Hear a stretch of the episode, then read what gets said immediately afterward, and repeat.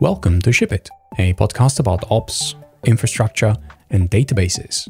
Ben Johnson, the creator of Litestream, joined Fly.io a few weeks after we migrated changelog.com. Episode 50 has all the details. That was pure coincidence. What was not a coincidence is me jumping in the opportunity to talk to Ben about PostgreSQL versus SQLite with Litestream. The prospect of running a cluster of our application instances spread across all regions with SQLite and Litestream replication blows my mind. Let's find out from Ben what will it take to get there. As for Fastly, in the last 28 days, their global CDN served 1.3 million changelog MP3 responses with minimal latency. Check out what they can do for you at fastly.com. This episode is brought to you by Sentry. Build better software faster, diagnose, fix, and optimize the performance of your code. More than a million developers and 68,000 organizations already use Sentry, and that includes us. Here's the easiest way to try Sentry. Head to sentry.io slash demo slash sandbox. That is a fully functional version of Sentry that you can poke at. And best of all, our listeners get the team plan for free for three months. Head to Sentry.io and use the code SHIP IT when you sign up again. Sentry.io and use the code SHIP IT. We are going to ship in three, two, one.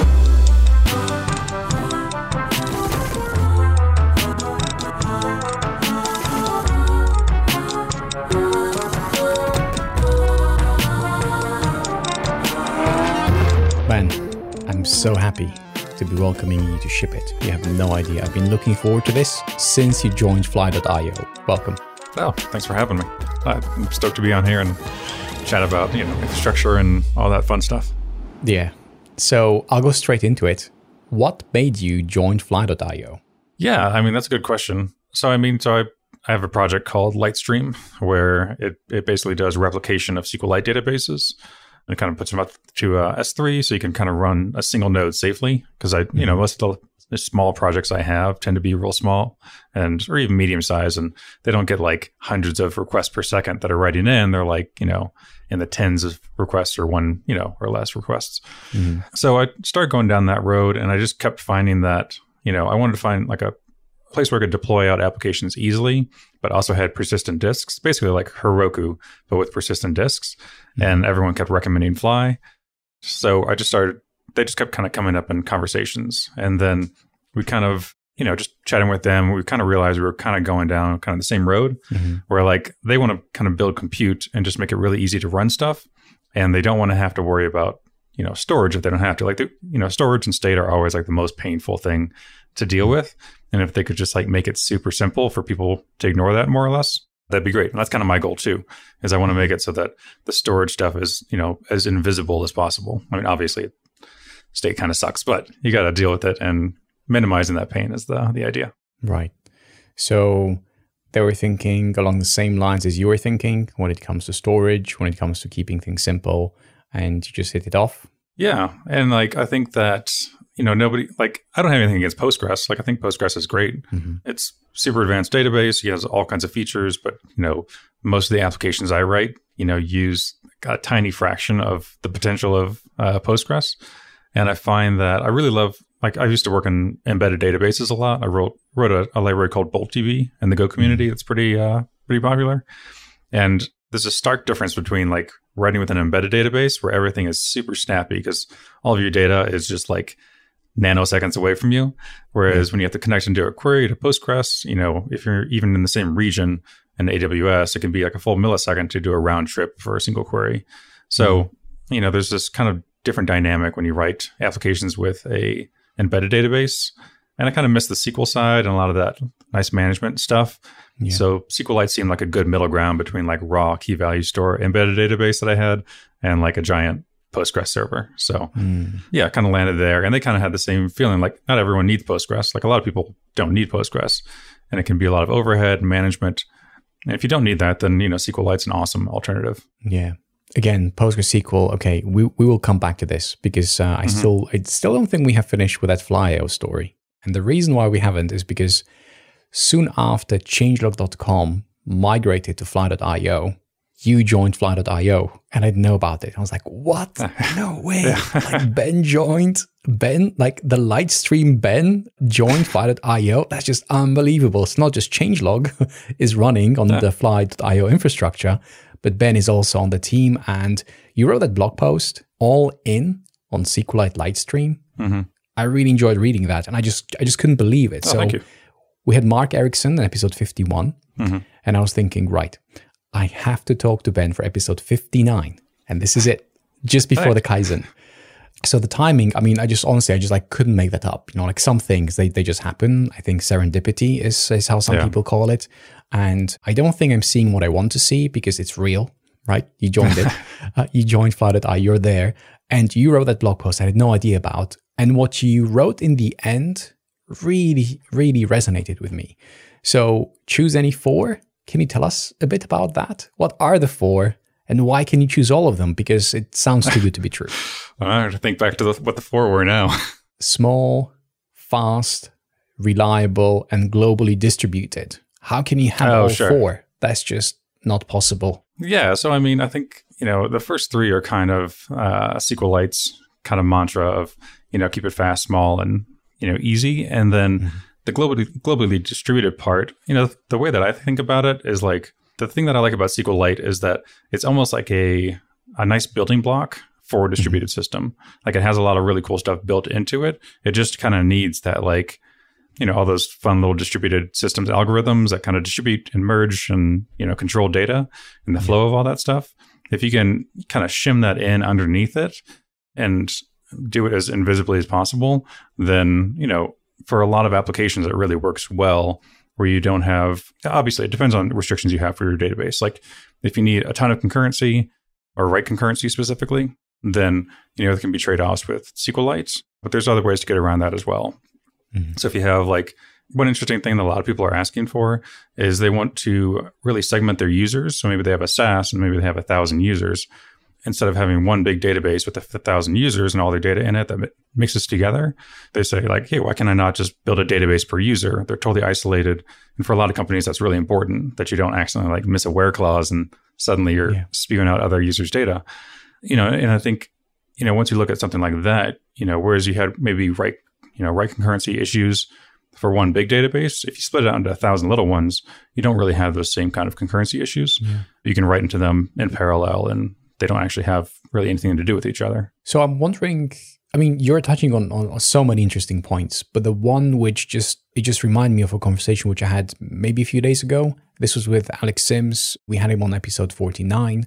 We talked about this e-commerce platform, actually ful- fulfillment, logistics fulfillment platform, and there's this problem of a main database, a main, let's say a primary, which is the writer, and there's only one, and then you have like lots of readers.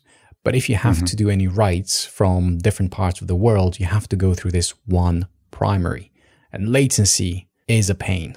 I want to use a different word, but I'm going to use pain. Yes. So in that word. in that wor- in that world, how could SQLite help? I mean, sorry, in, in, in that architecture, how could SQLite help? Because I'm thinking cell-based architectures, and I know that AWS did a lot of work around that. Are you thinking the same thing, or is it something different? It's really more like, I mean, yeah, the write latency, you know, can be painful if you're coming from across the world. Mm-hmm. But I think there's probably, an, it depends on your application again. But like a lot of people have an expectation that if they go and they they look around at a website, an e-commerce website, and they look at a different bunch of different pages, if all those like product pages and the searches and all that are super fast and they're read only, those can be replicated down to the edge, and you can really like get the absolute best performance there. But I think people have an expectation that they when they go to actually check out, that having an extra like you know 100 milliseconds or 200 milliseconds isn't the biggest deal, especially as a trade-off if you have fast read latency. So I don't I don't find that to be like a big issue to put the primary in a single location. That being said, if you wanted to, you could. I mean, because SQLite is so lightweight, you could have primaries for some users in one part of the world and primaries for another, you know, in a different part of the world, and it's pretty easy to kind of move those around and segment them. Right. Especially around like GDPR as well. If you have people Oh, where you yes. have to have Oh, restrictions a around that. one. Okay. Okay. Yeah. we have to slow down with the big topics because each of those they just like deserve like I don't know like at least like five minutes worth of discussion, five ten minutes worth Yeah. of discussion. GDPR uh, and Schrems. The okay, coming back to the primary and coming back to having a single source of truth. I know that some setups, and especially when you have like a logistics supply chain, you need to know where items are, regardless where they are in the world, and you have to have a single unified view of where things are. Mm-hmm. Because if you don't, like, how do you reconcile that, right? I mean, it's a single company. Yeah. It's a single, you know, like organization, single system, and they may have different fulfillment centers around the world, but they still need to have like a unified view. And when you move items across like units, you say, okay, this unit moves from here to here. You need to have a transaction that, you know, doesn't mm-hmm. It just it just avoids like all sorts of like weird things happening in the system, data getting corrupted, you know, units being in two places at once, weird things like like that. So, are there ways that you can have primaries which are closer to you, or basically can you do writes which are lower latency that would avoid having a single primary? Um, I mean, you could. I mean, you start getting into like eventual consistency stuff because if you have like a, a multi-primary or what used to be called multi-master, then you know you really get that issue where you have you can have two records change at the same time. And you have to merge those in some way. Yeah. And SQLite has some built-in stuff around that. There's a thing called a session extension mm-hmm. where you can actually pull out kind of like a, a change log or like a diff of your data. And you can send that to another database. But honestly, that comes with like a whole host of issues. And like you're probably a lot better off sharding before doing any of that if it's possible. And, you know, ultimately, like you can, I think like a lot of problems are shardable, which is really nice. Like if you work in a SaaS, if you work in like all kinds of stuff, those are usually really shardable. But if you have like just a giant database where everyone has to have access to it and in real time and like do multiple concurrent writes, you know, SQLite might not be a great fit for that if you really need that concurrent write stuff. Mm-hmm. You know, it, it does have really quick writes. So if you can do a lot of really tiny, small writes, those are great. But if you have long running ones, that can that'll block other writers. So uh, I don't have a solution for you yet. That's great. I know that that is a hard problem for sure. And I know that like Google Spanner keeps coming up and they say, "Oh, we solved this problem." And again, I haven't looked close enough to to know like what are the trade-offs because there's always trade-offs. Everything Yeah. is solved as long as you're willing to put up with the trade-offs. And most people when they start getting into it, they say, "Whoa, whoa, whoa, whoa, this is too complicated. I'm not doing that." Like, no way. I haven't looked at how they do a, a multi-primary, but like I know you can look into stuff like optimistic locking, where you know you might change a row and then hopefully another system doesn't change it at the same time, and then you mm-hmm. can back it out later. Or you know, there's different ways of doing it.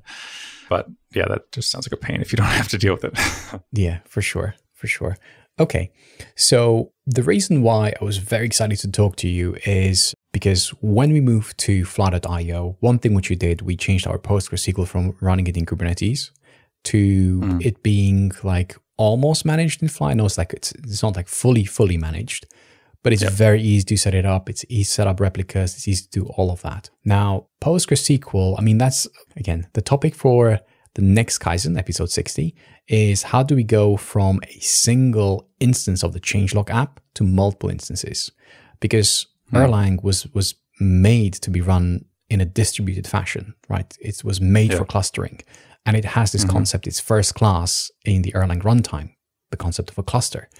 So with that, if you have multiple instances and they're like spread around the world, then if the database in is, is, is in a single place, it just makes things a bit more difficult. So I was wondering, is there a way that we could use SQLite with Litestream to have copies of the database, which are basically sitting right next to the apps, or maybe even with the apps? I'm thinking with the apps, right? Of course, with the apps. Yeah.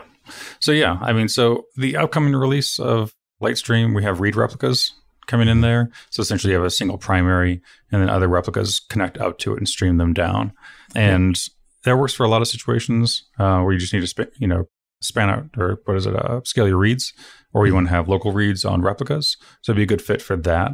The one downside right now to Litestream, and actually it's ironic that I'm at Fly, is that when you have to restart the primary, it has to. Mm-hmm. We, do- you can't switch a primary right now. It, it always stays at the same node, so you have write downtime when you switch over. But we're actually we're kind of working on. We kind of learned a lot of lessons from Litestream. We're kind of revamping it a bit and making it so we mm-hmm. can do kind of like have the primary move, have a lot of this stuff kind of just invisible to you underneath. So essentially, you should just kind of get a directory that you can write your SQLite databases there, and they just magically appear on all nodes at the same time. So currently, the setup that you would recommend with SQLite and Litestream is having a primary, which is like where all the writes happen, and then having read replicas. Is that right? yeah. Yeah. Okay. Yeah. Or if you just, if you don't even need the read replication, I mean, just having a single node works for a lot of apps too. hmm The main downside right now is if you, when you restart, you know, you'll have downtime during the restart. It was originally built more for like a VPS where you have a single server that's always running. And whenever you kind of deploy, you just kind of restart that app real quick, but you can keep Mhm. running Litestream in the background. So, you know, a lot of people are moving obviously to, you know, Dockerized deployments and you have a lot more of these kind of restarts. So we're kind of taking everything we've learned from Litestream in the past and kind of revamping to kind of address that new world, you know? Okay. So just that I understand this correctly, currently today, if we were to use SQLite with Litestream, and we would have to, we would push an update that would roll. In this case, Mhm. the app instance would bring a new one up. Would there be downtime? Yeah, currently there would be downtime while you roll. Yeah. Interesting. How difficult would it be to set up a read replica as the application is booting and then promote the read replica to be the writer after it starts? I wouldn't say it's super easy right now. I mean, it certainly can be done, you know, but kind of the focus of what we're doing right now is really more to. There's kind of a lot of lessons learned. We kind of wanted to revamp certain parts to make a lot of this easier. Mm-hmm. You know, one piece you're talking about, like Elixir, you know, we want to be able to push. One issue that we actually have with Litestream and read replicas is that sure you can push data down to the read replicas, but if you have something that needs to notify users when an event changed, like a user updated or you know some kind of event happened and needs to recheck the database, there's not really a mechanism for that right now. So we're trying to build part of that in as well, so that you know data changes on the primary, it can basically set kind of a notification to let all the other replicas know that maybe a new user came in and they can update that, and if they need to stream down data in real time, they can as well. Right. Okay. So instead of putting time, I guess instead of putting time to try to make the current read replicas kind of switch over and whatnot, we're we're kind of yeah, we're just kind of revamping it a bit.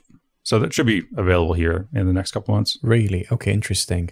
So, do you know how it how it's going to work? I mean, do you have like an idea of how we're going to like what does a solution to no downtime look like? In your example, you have a primary writer and you have um, a number of read replicas. Rather than promoting a read replica to a writer, what would you do differently? That that is what it is the new system is doing. Uh, but we're, right, we're kind okay. of revamping how like Litestream works entirely.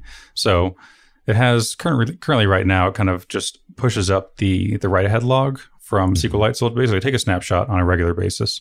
So by default, it'll do it every day, like every 24 hours. And then from that snapshot, it'll do every single WAL page after that. You know, we can press them down.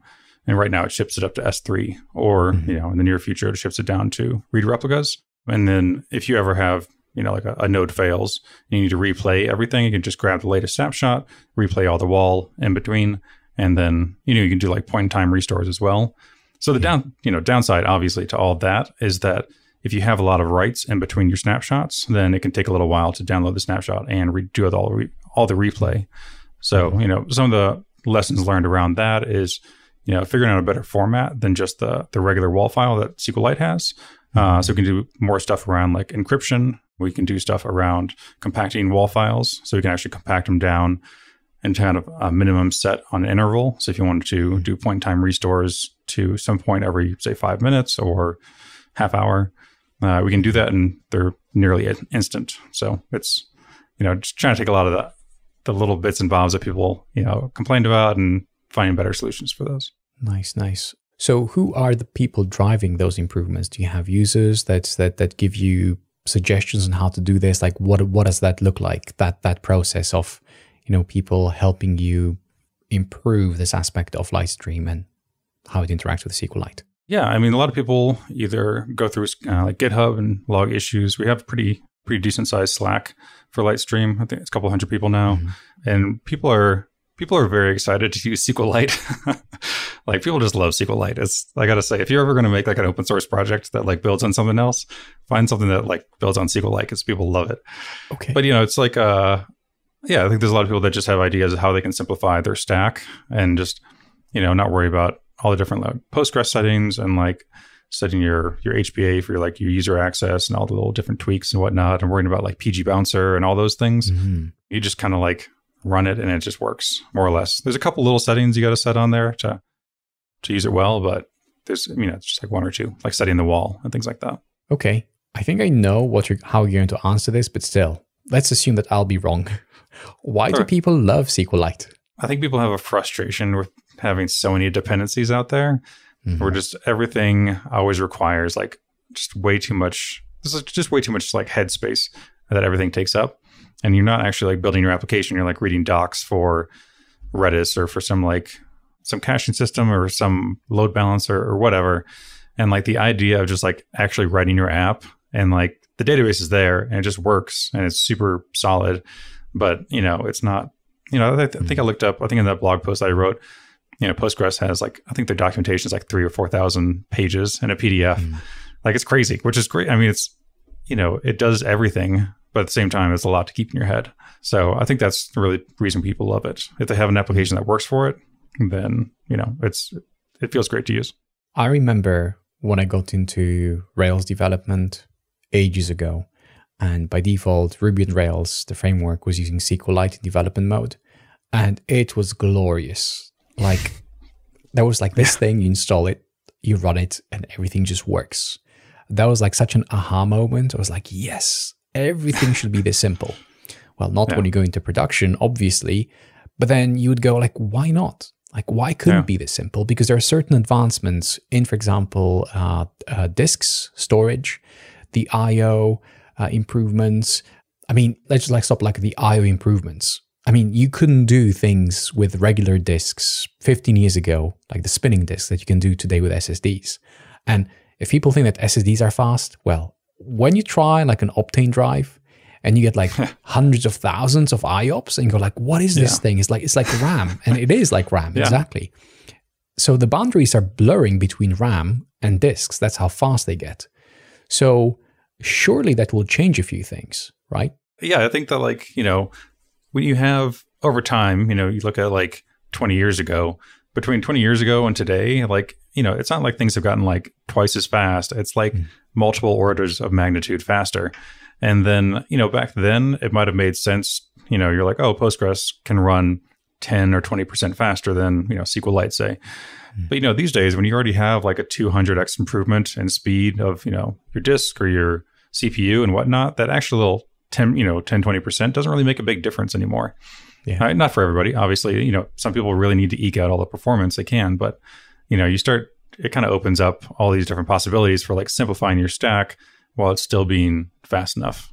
And mm-hmm. actually we're kind of getting to this weird place where it's not even the actual hardware that's slow anymore. It's the actual like speed of light where like you physically have to like jump through time and space to pull your data from somewhere else. And if you could just shorten that distance, which is basically what SQLite does, then you can, you know, you can get quite a bit faster. So when I did latency benchmarks between SQLite and in Postgres, you know, for Postgres within even the same region, you know, different availability zones, maybe it could be up to a millisecond just to do a round trip of a, a single, you know, like a select one. Mm-hmm. But then if you're doing, you know, locally with SQLite, just the overhead of getting that same query is about, you know, 20 microseconds, you know, Wow. 10 to 20 microseconds. So like you don't have to worry about things like n plus one queries so much anymore. You know, if you want to destructure your queries and make them more composable or, you know, just pull out a smaller amount of data mm-hmm. or not use an ORM, things like that, you know, it just, it changes the simplicity of your application in a lot of ways you don't really think about upfront. I think I think that's what it is. I mean, this feels like it changes everything. You know, like we thought that it wasn't possible, and all of a sudden it is. I say all of a sudden, like in the last I know five years, it is. But people, mm-hmm. I mean, many people still still think it's not possible. And there are certain things which are hard because, like, without Litestream, how would you run SQLite? I mean, you can run it, but it's Yeah. very limited, and it actually is designed for it. It works for what it was designed to do. And then Litestream enters, and, and things just change. That combined mm-hmm. with the disks, combined with the networks, the fast networks, combined with like 128 CPUs. Sure, that's normal these days. You know, you can get like, you know, hosts with 128 CPUs. I've seen Kurt post some screenshots from fly.io for like some of the servers, and those those machines are crazy. So Mm-hmm. everything's local. The networks are fast. You have like the, the, those VPNs, like WireGuard building everywhere. Yeah. That's nice and simple. I mean, that changes everything when it comes to, you know, having a private. So there's like a bunch of things that work really well together.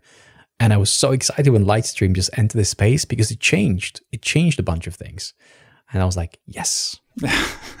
yeah, there's been a, like a, an influx of tools lately that are just, it's nice to like move towards that simplicity that we we just feel like we've gotten so complex over the last decade or two. Hmm.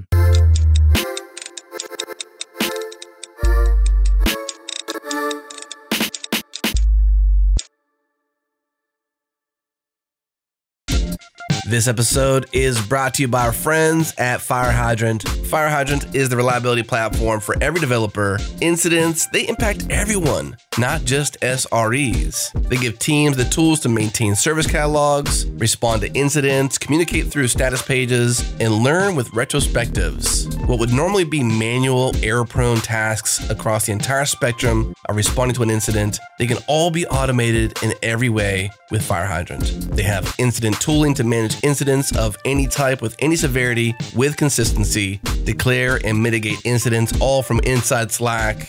Service catalogs allow service owners to improve operational maturity and document all your deploys in your service catalog. Incident analytics allow you to extract meaningful insights about your reliability over any facet of your incident or the people who respond to them. And at the heart of it all, incident runbooks. They let you create custom automation rules, convert manual tasks into automated, reliable, repeatable sequences that run when you want. You can create Slack channels, Jira tickets, Zoom bridges instantly after declaring an incident. Now your processes can be consistent and automatic. The next step is to try it free. Small teams up to 10 people can get started for free with all FireHydrant features included. No credit card is required. Get started at firehydrant.io. Again, firehydrant.io.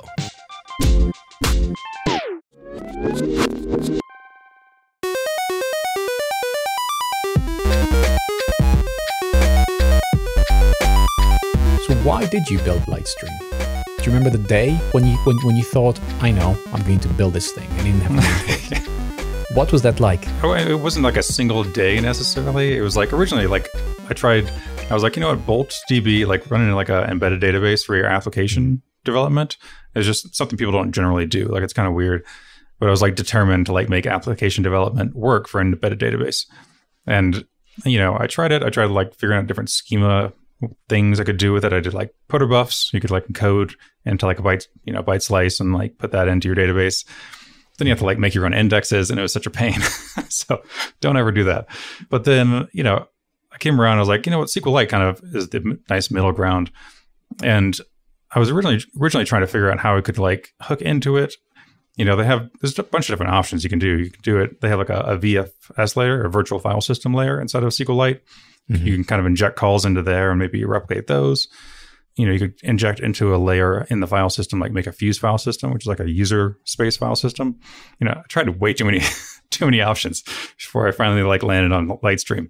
And I even like started like porting SQLite code over to Go just to try to understand it better. That's like my way of learning code. Mm-hmm. And, you know, it just kind of struck me at one point. I think I was reading through some docs that like, you know, the, the write ahead log, it basically, so, so Litestream is kind of predicated on this like hack and it works. It's a good hack, but it's a hack nonetheless where Light or SQLite, I have to explain a little bit about write ahead logs real, real fast. So you have like a main Go database file. And then whenever you make changes to that file, if you're in a write ahead log mode, it'll actually write those changes. It'll pin them onto a another file called the WAL write ahead log. Uh, you know, each change gets tagged on to the end, and then once it gets too large, it does a process called checkpointing, where checkpointing just basically copies all those pages back into the main database and then restarts the WAL. So the kind of the idea around Litestream was that in the docs that says it can't, you know, SQLite can't do a, a checkpoint if there's any read transaction o- read transactions open because they might depend on that uh, write ahead log. So what Litestream does is it basically just opens a, a long running read transaction against the database and doesn't let go of it. So it blocks all the checkpointing and then manages the checkpointing itself. Like it'll take off that read transaction, force a checkpoint, you know, relock it, and it does a lot of consistency checks to make sure that you know the last page that it read off the WAL is the same one as it did last time, and it can kind of keep track of its position. So it basically keeps the WAL going as long as it needs, and then copies it out to a kind of a shadow background file, mm-hmm. and then that gets replicated up to S3 So that's the hack right there. That, like I guess the moment if you want to know is when I found out I could just like hack the uh, the checkpoint system and steal all the data. So Wow, not actually okay. steal, like just yeah, I. I know what you mean. Wow. Yeah. So it wasn't by accident. It was by trial and error, trying different things, seeing what sticks, and eventually you land across something which felt like, wow, this could work, and this is actually good. Yeah, basically. And it was five or six iterations before I landed on what Litestream is. And you know, there's a lot of ways I you can do it, story. honestly. And there's another one called I cannot pronounce the name. It's like Verculil or I don't know. It's another SQLite replication thing. And they inject through the the virtual file system. So if you're using the the non WAL journaling mode, it's called the rollback journal. They hook into that and they do it through the virtual file system. But you know, that's an extra layer where you can you have to kind of build your application around that and you have to, you know, inject it in there in your application. And the thing that I like about Litestream and kind of that external design is you can, you know, you can slap this against any legacy system that uses SQLite and it just automatically works because your application really doesn't have to know about Litestream. It's like an operational concern, not a, a development concern. Okay. So one area which I'm very intrigued about is the idea of an embedded database because Erlang and again Elixir, which is the language and it's a DSL language that Phoenix uses. Phoenix is the web framework that changelog.com uses, and uh, Chris McCord is also on the Fly.io Yeah, team. he's and there, he's yeah. the one that created it. So again, lots of great people coming together, and there's there's a there's something there. There's something to you know great people coming together. I was just talking to Frederic Branczyk, uh, I think last week or something recently about what happens when great people come together, and that will be I think episode 57, I believe. By the time you're listening to this, it's not out yet, but it will be by the time this goes out. Embedded databases in Erlang, there's MnesiaDB. MnesiaDB, I mean, hmm. it's often used and abused in, in different systems because it wasn't it was built for like 30 years ago, systems which existed 30 years ago. The biggest user of MnesiaDB is RabbitMQ, and that leads to some very interesting behavior in RabbitMQ clusters when there's lots and lots of meta- metadata. So RabbitMQ uses it to store users, bindings, policies. It's usually bindings that, you know, hmm. really mess things up. But as an embedded database, it works really well because it's just part of the runtime. There's nothing else to do. You know, it's like Go having an embedded database. It's at like that level. Mm-hmm. Again, not going too deep into that specific rabbit hole, the concept of an embedded database is really powerful. When you see it used well, and when you see how far you can take it, it makes you think, why do I need this extra dependency? And there comes a point when you absolutely will, but maybe you can take it further. Maybe you can build something on top of that primitive, still keep it embedded, and not need external system. I mean, what would it look like if RabbitMQ needed PostgreSQL to store data? That would be ludicrous, right? You would just like, Yeah. what? No. but, you know, it could if it needed to. So embedded database, embedded database is a concept in the Erlang world. It's you know, it's it's normal. It's you know, um, it works, and that made me think, why doesn't Phoenix have something like an embedded database? Like, why doesn't Phoenix, you know, run everything locally? I mean, okay, you have like still data where you need to store that. When you have applications, they're supposed to be stateless, and then when they restart, like you, you don't want, you know, you want to be able to scale them nicely. There are certain properties about that. But Litestream to me sounds like it, it it's enabling a slightly different model for embedded databases. And that's what I find fascinating. The fact that you use SQLite because it's simple, because it's been proven technology, battle tested, it's it's a great idea. I think SQLite, isn't it like the most popular SQL database in the world? Oh yeah, it's on like forget it's billions or like uh, yeah, it's a crazy number of devices. It's on every phone, like Every toaster phone, and exactly. fridge It's everywhere. has has Yeah. it. Yeah, it's crazy. So it's already there. It's already in all those systems. So having Litestream join it, wow, now we're talking. I mean, the the scale, just like the sheer amount of scale, is just like mind mind boggling. You know, if you think billions of devices, that's, that's just crazy. So before we go to billions, how about we start with like tens? So if you have 10 instances of the application, what would it look like if the data was replicated without it needing a complicated another database cluster, which you know has like, as you mentioned, thousands and thousands of pages of documentation for good reason? What if mm-hmm. it didn't have to be that complicated? And that is a very exciting proposition. Yeah, that's kind of what I'm excited for. You know, like, and it's funny, like, I think like database engineers are like a, a unique kind of person where, like, Hmm. if you get into like JavaScript, everything is always like there's some hot new framework every six, six months. But like, Yeah. if you get into writing databases, it's like this thing might be popular in like five years. like, it takes so long to like build it up and whatnot. But that's kind of like what I see happening, or, you know, kind of the trajectory is just, you know, making it as simple as possible and making it more and more invisible. But essentially, yeah, if you have, you know, 10 nodes, you know, a lot of people wonder, like, why do I want to have, do I really need to have something replicated across the world? You know, is it, you know, it's fine just having this one instance here in Virginia. I think people don't appreciate that, you know, 200 milliseconds of latency, if you're going around to like from the US to Asia, you know, can really add up a lot and just makes the user experience pretty rough. And right now, yeah, it can be kind of a pain to replicate everywhere. But the end goal really is just to make it as easy to run, say, 10 nodes as it is to run one. And that you don't have to fuddle around, mess around with like figuring out your primary and like how it replicates and all that stuff. Hmm. You know, we essentially just want to make it so that, you know, as you scale up, scale down, whatever you want to do, uh, it just kind of works. And even even to the point too where we're you know we're working on making it so that it works on like truly like serverless platforms like Vercel or like things that are like Deno where it's you know pure WebAssembly that it can actually pull in JavaScript and run that or like um, Cloudflare actually has like a, a SQLite piece as well. But you know there's all kinds of ways where you can kind of like scale out and do different things and if it can be as easy as it is when you just have a single node, I think that's pretty compelling. That's interesting. Okay. So when you say, okay, you just mentioned Cloudflare and they're just like, just, I was thinking about the, their key value store. Is that SQLite by any chance? No, so they have their naming convention. I always get messed up. so they have durable objects, which I think is D0, is what they call it. And then Right. there's, I think D1 is something they built on top of that, which essentially has kind of a, uh, I think it's SQLite built on top of durable object objects. Hmm. And they wrote a blog post. I think that came out a couple days after the the blog post I wrote. And they don't have a lot of details on the exact way it works, but it's essentially SQLite underneath and distributing that. So we'll have to see, you know, as far as performance goes. There's there's a lot of like nitty gritty details of like how performant something is depending on where you put the data and how it interacts with different parts. But I'm, you know, always excited to see more people getting into the SQLite space. Yeah. Okay. I'll check it out and also drop it in the show notes because that sounds really interesting. Okay.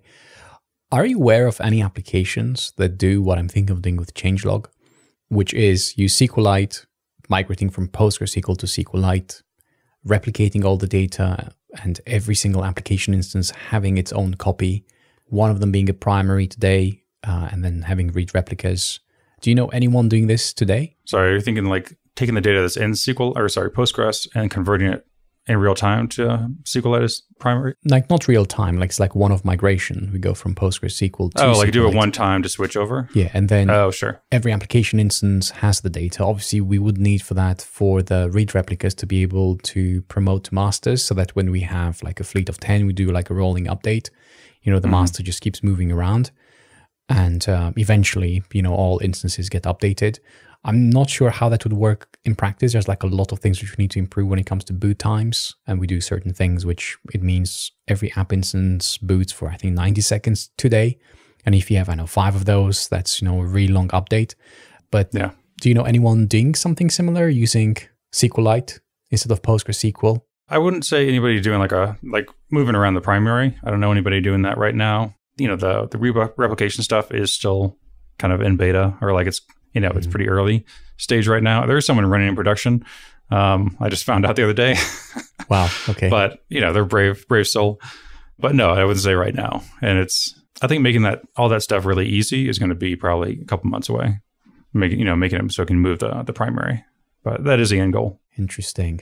So, okay, that makes sense.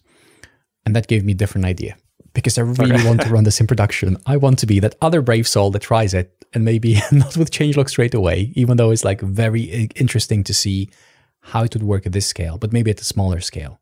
And I'm thinking WordPress. There's a lot of WordPress websites out there. They don't need MySQL, they have very little traffic, many of Mhm. those.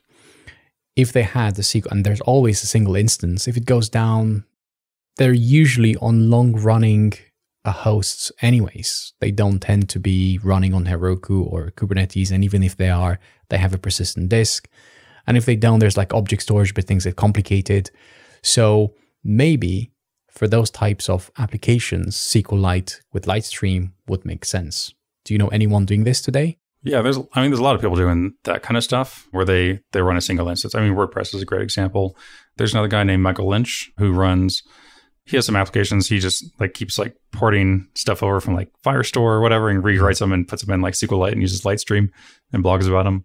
But he's done um, stuff where he's taken an application that ran on Heroku and he could like run it with Litestream and it would, you know, replicate in real time and then he'd like destroy it and then rerun it on fly.io and since everything's on S3, it just magically works and comes back up. Mm-hmm. And he actually doesn't even run with a persistent disk behind, although I recommend that. but he'll just like, it just kills it and then just replays all the data uh, when it comes back up. And yeah, he did a blog post. I guess he pays like three cents a month for his his data storage.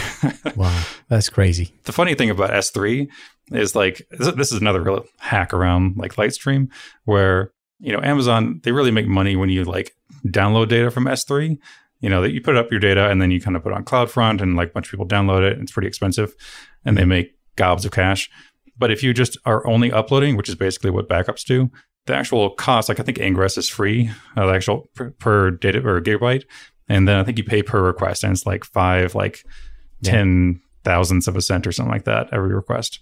So if you're not doing constant writes, if you're only getting maybe you know a write every ten seconds or something like that every minute, then you know your cost can be super low and you're just paying pennies per month for that kind of uh, replication. That's exactly what we used to do. Every hour, we used to back up the entire database. And it was so yeah. cheap to do that, the entire changelog database, that it didn't even make sense to have like deltas, diffs, write ahead log like backups, none of that. Everything like do a dump, put it there. No, no, sorry. Do a PG dump. Let the, no, mm. let PostgreSQL. Let me, let me just reword that so it sounds correct do a database PostgreSQL dump. I don't think I can. like the yeah. word dump is just like you know, it's just just just very tricky to work into a conversation. Uh, but okay, this is about database. Okay, so let's let's let's let's get serious. We would do a PG dump every hour, send it to S3, and not worry about it because the cost was so little. When you would mm-hmm. have to restore, we would download. It would be compressed, so it'd go from one gig to maybe a hundred and something megabytes so a 10x compression would compress really, really well.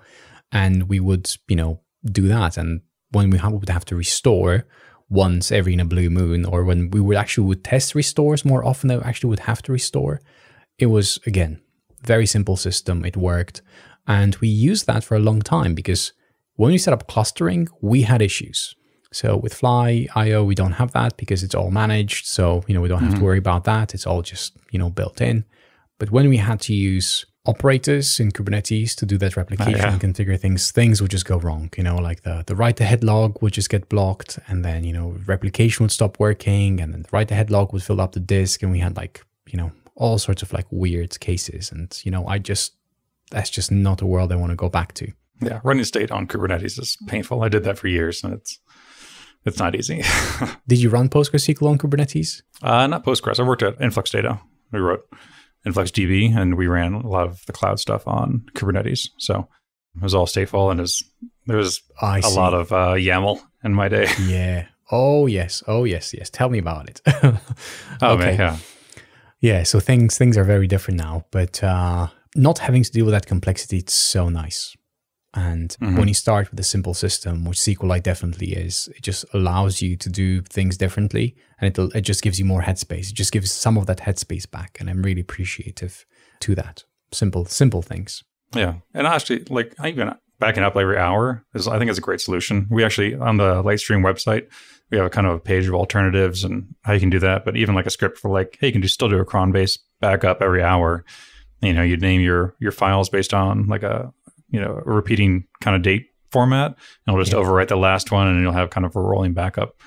And you know, honestly, it work, works great. Like if you don't need the immediate point in time stuff with Litestream, or you want to run Litestream and a cron based backup at the same time, like they're they're not mutually exclusive. So mm-hmm. uh, I'm overly paranoid about data, so I tend to like back everything up, you know, twice. Twice. So, that's yeah. Like I'll, I'll, do a cron based backup and Litestream and run them at the same time. Just I mean, it's so mm-hmm. cheap as well, and like you know the the backup script the cron script is like you know a couple lines of code, so it's not hard. Mm, okay. And do you back up to a different location than S3 or is it a different bucket? What does I probably look like? should, but no, That's great. it's going up to S3 as okay. well. Yeah, that's that's one thing to improve for sure. Because that's that's when I was thinking, okay, S3 is it's great. I'm sure it's going to be fine. But what if we can do just just let this one other place? And I know that Mhm. R3 from Cloudflare, we were thinking about that. And especially when it comes to like the trialing it out, let's just, you know, do like set up another backup location, see how well it works. And if we like it, maybe make that our primary backup location or, you know, whatever. Yeah, and Backblaze has super cheap object storage. They're pretty good. GCP and Azure and all that. All the big ones, all the big ones. yeah, all the big ones. Yeah. I know what you mean. Yeah, yeah. Uh, but back, Backblaze, that's that's a good shout out because I use Backblaze to back things up myself, even though I have ZFS and it never failed me that file system. It's amazing. I still back Yeah. everything up because you know what if it fails one day, or what if an upgrade goes wrong? And they sometimes do, rarely, but they sometimes do. You don't want to find out. Someone was asking on Litestream recently if it could do Google Drive and Dropbox as a destination, which you can technically. Like you can you can do like a, another file location if you have it as a mount. You could just copy over to that. So, you know, that's a kind of a simple hacky way Okay. to have an alternate location too.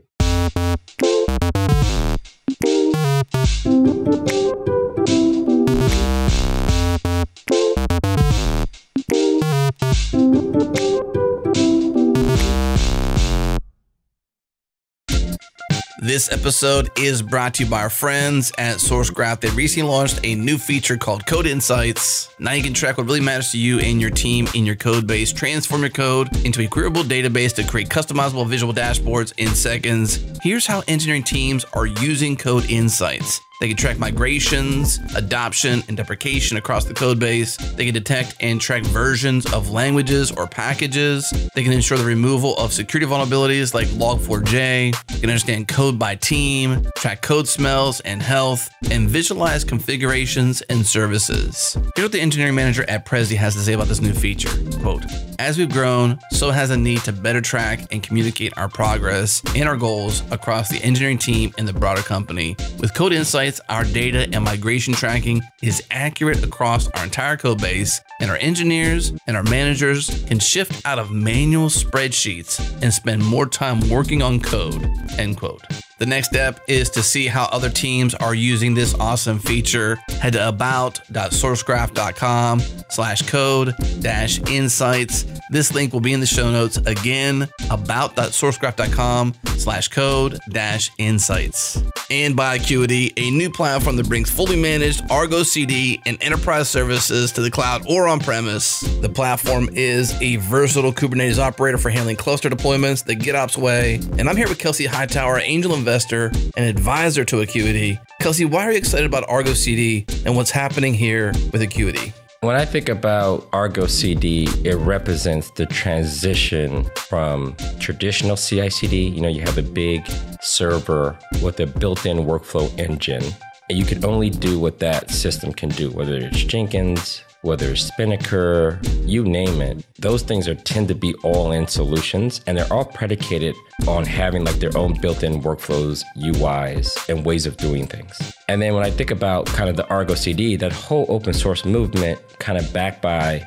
the ideas we saw in the Kubernetes world, which was each of those steps is nothing more than just a step in a workflow. And after 10, 20 years of doing CI CD, how best to represent those steps? And it turns out this whole container thing is probably the best way to have little snippets of logic sit at each of those steps in the workflow, and then you can kind of exchange them and share them to build any pipeline you want. So the way to look at this is Kubernetes has never had a workflow engine or tool. And so when you think about kind of Argo workflow or Argo CD, which is kind of a specialized workflow, kind of attacking the how do you roll out software problem, that's the way I would think about it. So if you're all in on Kube and you like the Kubernetes ecosystem, then you kind of have a choice of workload types. And I would probably just say it's another workload type you can put in your toolbox. So if you got something that can benefit from a workflow engine and reuse the logic that you already have in containers, it kind of feels feels like the perfect fit. The perfect fit. All right. Thanks, Kelsey. Well, the next step is to head to akuity.io slash changelog. They are inviting all of our listeners to join the closed beta. Again, akuity.io slash changelog. Links are in the show notes.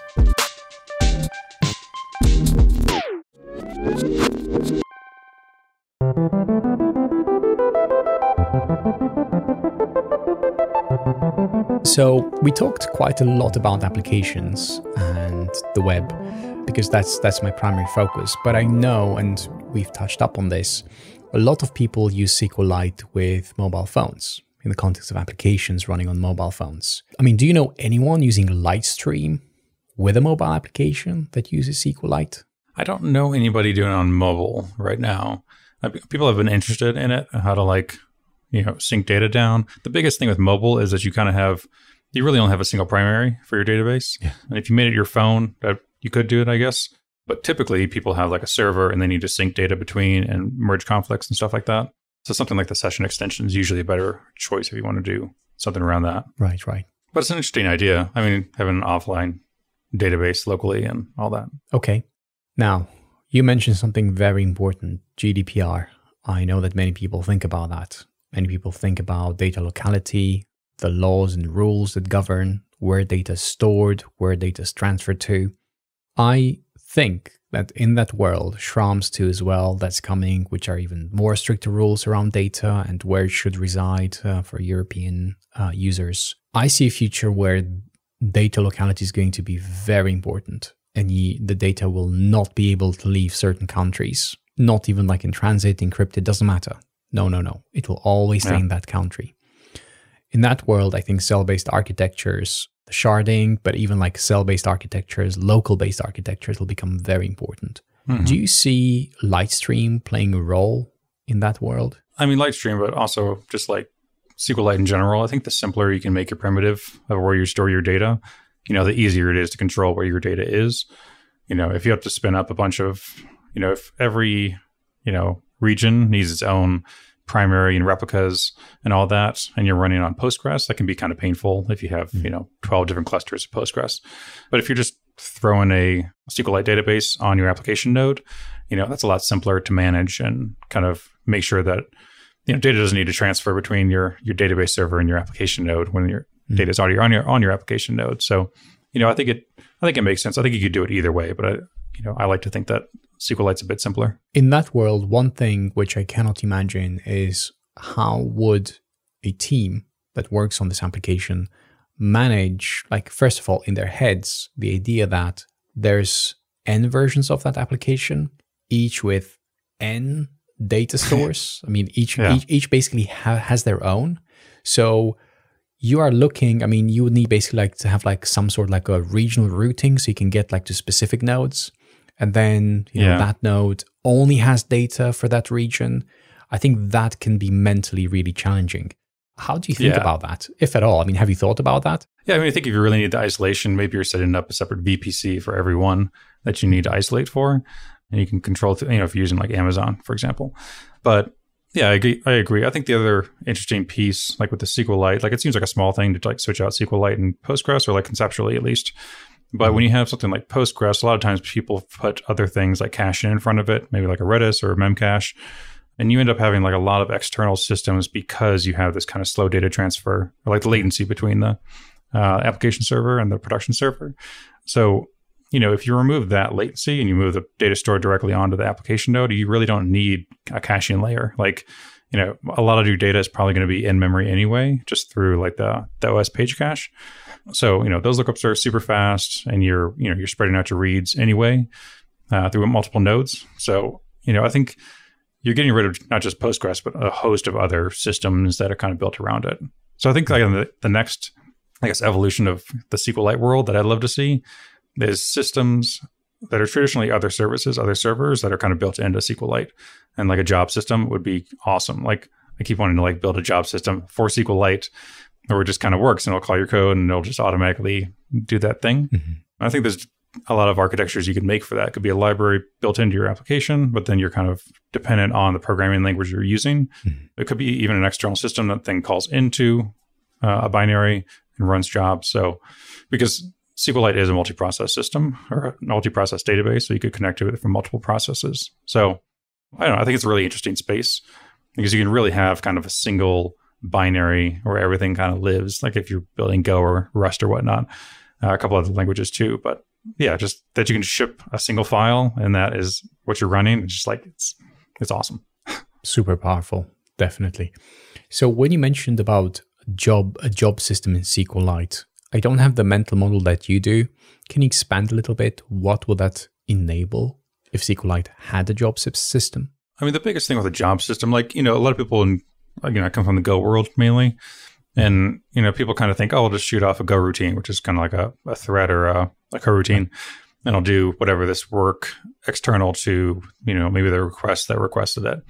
But the downside to that, obviously, is if your system dies, then you lose all that stuff because it's all in memory. So the biggest piece for the job system is really just maintaining that state of like, hey, I went to this job to run, and then something will pick it up at some point in the future. You know, maybe you could schedule it in the future, maybe it runs now, and then if it fails, you can retry it.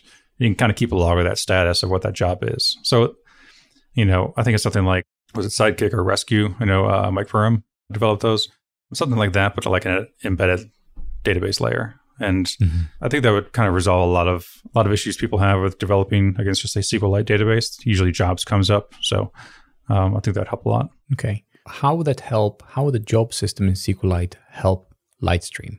Um, I don't know that it would help Litestream other than just add adoption for SQLite because you know jobs are just they're pretty critical to a lot of different systems. You know, if you need something that runs nightly, if you need something that runs every hour to do some kind of bulk processing, you know, you really kind of need that job. It kind of sucks to rebuild that in your language by just like making a timer and hope that it's good enough.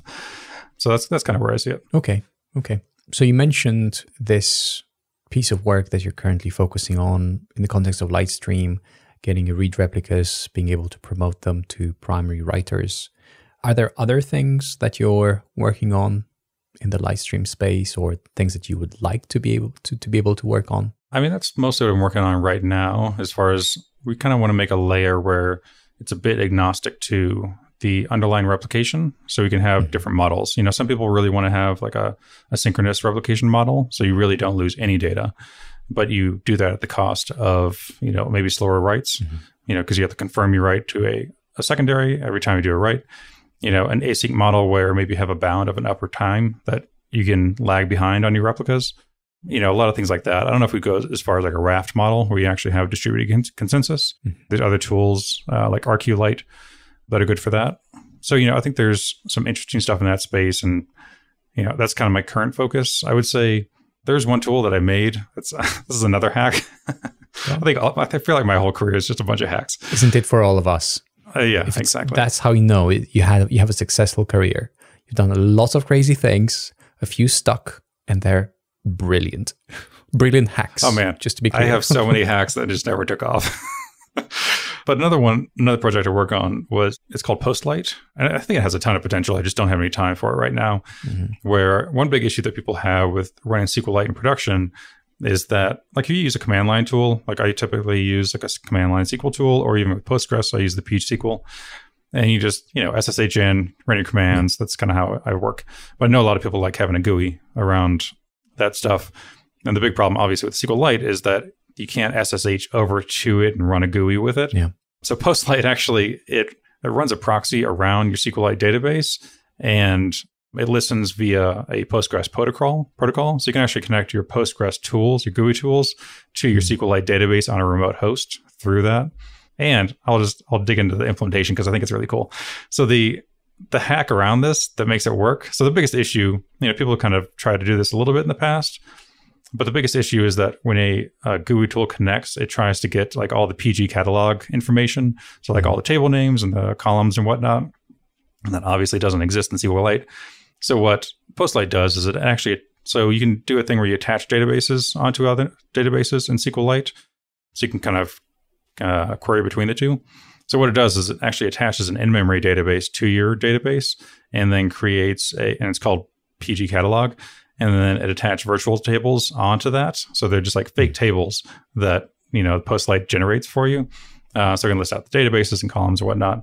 And yeah, so it essentially just like hacks together this PG catalog for your SQLite database, and then communicates over the PG Nice. wire protocol. So yeah, it's a fun little tool, and I think it has a ton of potential, and it actually works. But I mean, it's just not well tested. Is this somewhere like on a GitHub or like a repo that people can go and check it out? Yeah, yeah. If you go to github.com slash Ben B. Johnson slash postlite, so P O S T L I T Okay. E. Okay. we'll see if anyone, uh, if anyone of the listeners is interested, you know, have a look. I'll put it in the show notes. Yeah, if anybody wants to contribute or maintain it, or you know, hit me up. That's a good one. That's a good one. Okay. So, is there anything that you would like to know about the changelog setup, infrastructure, how I'm thinking about things, where I would like to take things, why, anything that, you know, would be interesting for Litestream maybe? Yeah, um, I mean, I think that like you guys have an interesting setup. You know, you got you're still in Kubernetes, right? Are you running Kubernetes in Fly or not anymore? Okay, you're totally off of it. We migrated from Wow. Kubernetes to fly.io. Yeah. Yeah, that was a lot of that was a lot of YAML you just tossed in the bin. Oh, yes. oh, yes. I mean, I think I'd be curious then. Oh, okay, I had I had in my head that you're running Kubernetes on a Fly, which would be impressive, uh, which I think does work actually, but that seems like overkill. I guess what is your goal? I know a lot of the stuff you guys build, you have like an intellectual curiosity. You want to be engaged and know Yeah. the actual system, but like, are you looking to like, in addition to that, are you looking to like reduce latency, reduce like configuration overhead, like just make it easier, make it simpler? I guess. I guess what would be like your pain points that you guys have right now? So I think right now, I don't think it's so much as of a, of a pain point. It's more like an improvement that we could do. So I mentioned the slow boot times of applications, and there's there's only one instance right now. So we would want to go from one instance to multiple application instances. But if every application instance, when there's an update, takes 90 seconds to boot, that's a bit too long. They do a bunch Yeah. of things that they that they know, don't need to. So we will be looking at improving the boot times. Mm-hmm. But then you have multiple applications, and we still have the CDN in front, and that's that's great, right? Because um, we just need to be in so many locations. The application is very read heavy, mm-hmm. but our inter- integration with the CDN hasn't always been great. And I think we talked about it in episode 50. Even like during our fly migration, there was like a misconfiguration of our CDN, which was as a result of using the UI incorrectly, mm-hmm. the CDN UI. So there was that episode. But just simplifying the way we do things and basically Yeah. letting sharing it with with the world right? This is what this is what we did. This is why we did it. We start with the why and this is how we did it. So there's a pull request there's a story there's even like an episode like this one where we talk hmm. you know to the ones that you know helped us gave us the idea. So i'm wondering what could we do better than we do? Like literally how do we improve what we have today how do we make it simpler Yeah. how do we make it in this case boot faster how can we have more than one application because before we had before every single request ran through the cdn we the website would be down when the application instance would be down and we could only run one because we had block storage and there was like write once Uh, sure. so it was it wasn't like write many, and that meant that we could only have one instance running. But now on Fly, now we have PostgreSQL. Now we have actually the object storage. That's the most important one. All the media is stored on Ah, the yeah. object storage. In S3, it's no longer stored on like a volume which is attached, and that's like a huge. Actually, that's the first step towards having a number of application instances. But then there's a database, and in Fly, if we spin multiples, they will run in different, you know, um, zones, in different. Um, do they call them regions in Fly? I forget the exact name. Yeah, regions. Yep. So they will run like you know in multiple regions, and then the primary will be the database primary will be in one. So I'm thinking, is there something we could do about the data so that you know it's it's local, it's faster, and that's why you know I was curious to talk to you about to see where SQLite and Litestream is, and I think it's getting there. There's like this this first like hurdle for the application to mm-hmm. not have to go down when there's an update. But I'm feeling good about that. I have to say, like I like how you think about it. I like how methodically you go you know over that improvement and i know it's going to take a while especially if there's something that you can trust and um, that's why i'm curious to see where do you see Litestream going so that i know like does, does does it match what i'm thinking Yeah, I mean, ideally, honestly, our goal, at least inside of Fly, like all this, all this stuff is going to be open source. But you know, the benefit of me being at Fly is we can tightly integrate it as well into everything we're doing.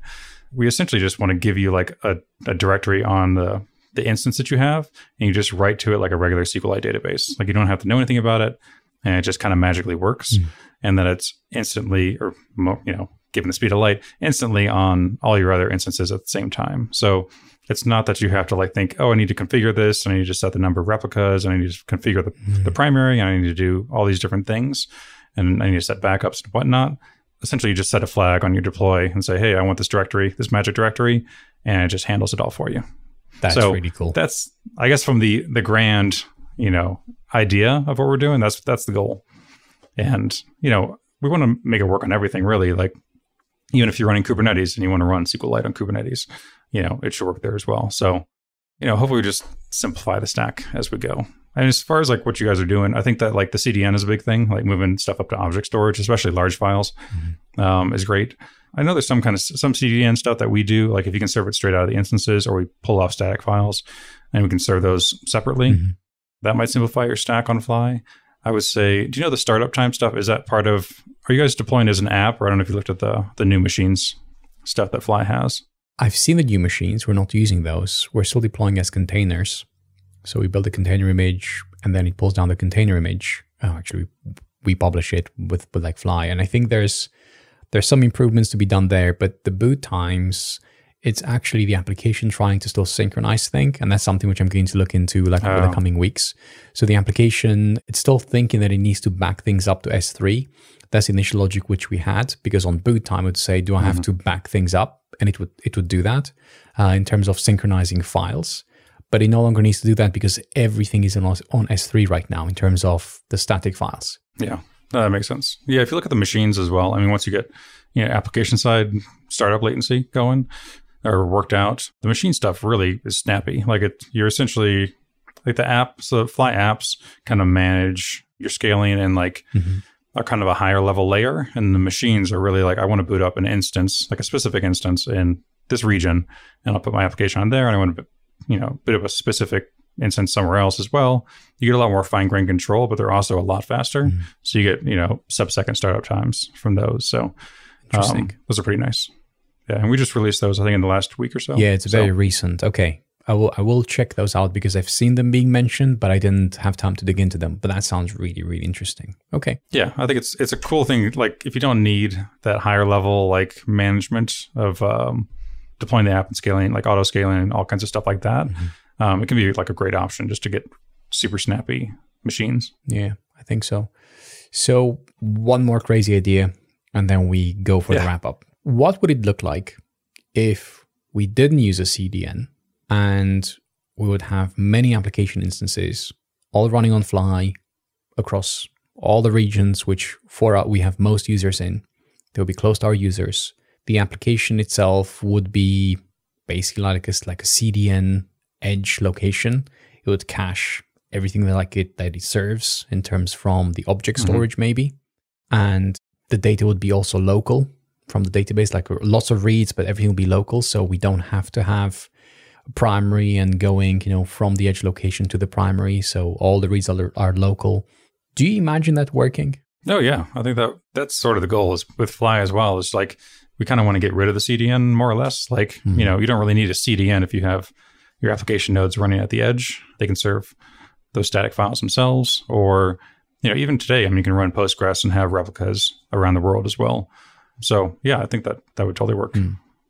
It's great, you know, if you guys, you guys have a very international audience as well. So like, you know, having servers down in South America or Asia, Europe, Australia, like I think that'd be Africa would be great. So Yeah, I mean, um, I was just looking. I think when I do the intros for the episode, I check a couple of interesting facts out and I just mention them in the intros. And two episodes ago, I was looking at all the CDN edge locations that serve traffic. It was 93 in the last seven days. So 93 edge locations served. Oh wow. Yeah, some amount of traffic. It's a lot of locations. But there's always like the first like 10 or 20, which are the busiest. And then you have like a very nice like small tail. It's, it's a short tail, Yeah. which means that there's not many, you know, like from the, I know, the last 50 or so regions. And I think there's like a couple of like important edge locations. And then the rest, you know, it's, it's, it's good enough. It's close enough. It's still like milliseconds. It's not seconds. So Yeah. Yeah. but the one thing which I, I'm I still I'm still I, in my head is not clear if the application is basically acting as a cache essentially for the object storage. When the application gets restarted, the instance, then all the caching which it hmm. had, it will disappear. yeah. If you don't have, well, are you doing persistent disks on those instances? Or are they ephemeral? So they're all ephemeral. We don't use any persistent disk. But that's interesting Because if we did, Yeah, you could do it persistent. I mean, I mean, you could always just pull down the cache again. But yeah, Oh. because you do have there is going to be a limit on how much you can store on the ephemeral drives. I think it's I don't know that we publicize it. You can test it out. I'm sure. but I don't think it's it's a stable number. No, no, no. I think pretty sure we would want persistent disk for that. And then, but the disks, the persistent disks are only there to basically persist the cache so that when we, when we mm-hmm. restart the instance, we reattach the disk and we still have that, that previous cache. We don't start with an empty cache, with a cold cache, because that would, that would not be good for, even for like the object storage bill. yeah, I mean, I would definitely look at like machines and then attach volumes on there, and then you know I think that's a great way to to make it super snappy. They restart fast, and that'd probably be the way to go. Now I'm probably dreaming. While I was like kind of dreaming at the beginning, now I'm like way ahead in Yeah, the go. future. All right. Okay. Coming back into the present, as we prepare to wrap up, I'm thinking, which is your key takeaway, Ben, for our listeners, the ones that stuck with us all the way to the end? Sure, yeah. Um, I think key takeaway is that you know if you're looking to simplify your stack, you know I think that you know in, in any technology, and Litestream included, like you know it's always an evolution. So I think if you're interested in simplifying your stack, doing you know working with an embedded database, just having that really snappy, fast back and forth between your application and your database, I would love to have people try it out. Like give it a try. Maybe it doesn't fit for maybe your big huge application that you know some Fortune 500 companies running on, but there's you know thousands, millions of applications that ha- don't have those same requirements that can do something simpler. And you know we're kind of we're continually improving and revamping and you know making it better over time. And the feedback from the community really kind of drives a lot of that. Mm-hmm. So I say you know jump in, reach out to me. I would love to hear people's feedback on their experience and you know what they're looking for for sure. There's more feedback coming your way, Ben. I'm very excited to try Litestream in a couple of situations, but I'm especially thinking about WordPress. I don't think many people know this, but they will find out in the next few seconds. I still host maybe 20 something WordPress websites, and I've been doing so for over a Oh, decade nice. now. And uh, I'm thinking of uh, improving that infrastructure, and I'm thinking of giving SQLite and Litestream a go with WordPress to see what it looks like. Yeah, I'd love to hear your feedback on it. I think there's a, I think it's a great fit. Well, thank you very much, Ben, for today. I had a lot of fun talking to you. You just gave me so many ideas, and uh, I'm looking forward to what you do at Fly. I think it's a great combination. Kurt is just building an amazing team. I mean, I cannot imagine a better place for Changelog to be running on, and I'm very much looking forward to what we do in the re- in the second half of this year and 2023. Oh boy, oh boy! Like even even my dreams aren't big enough for what is to come. I'm sure of it.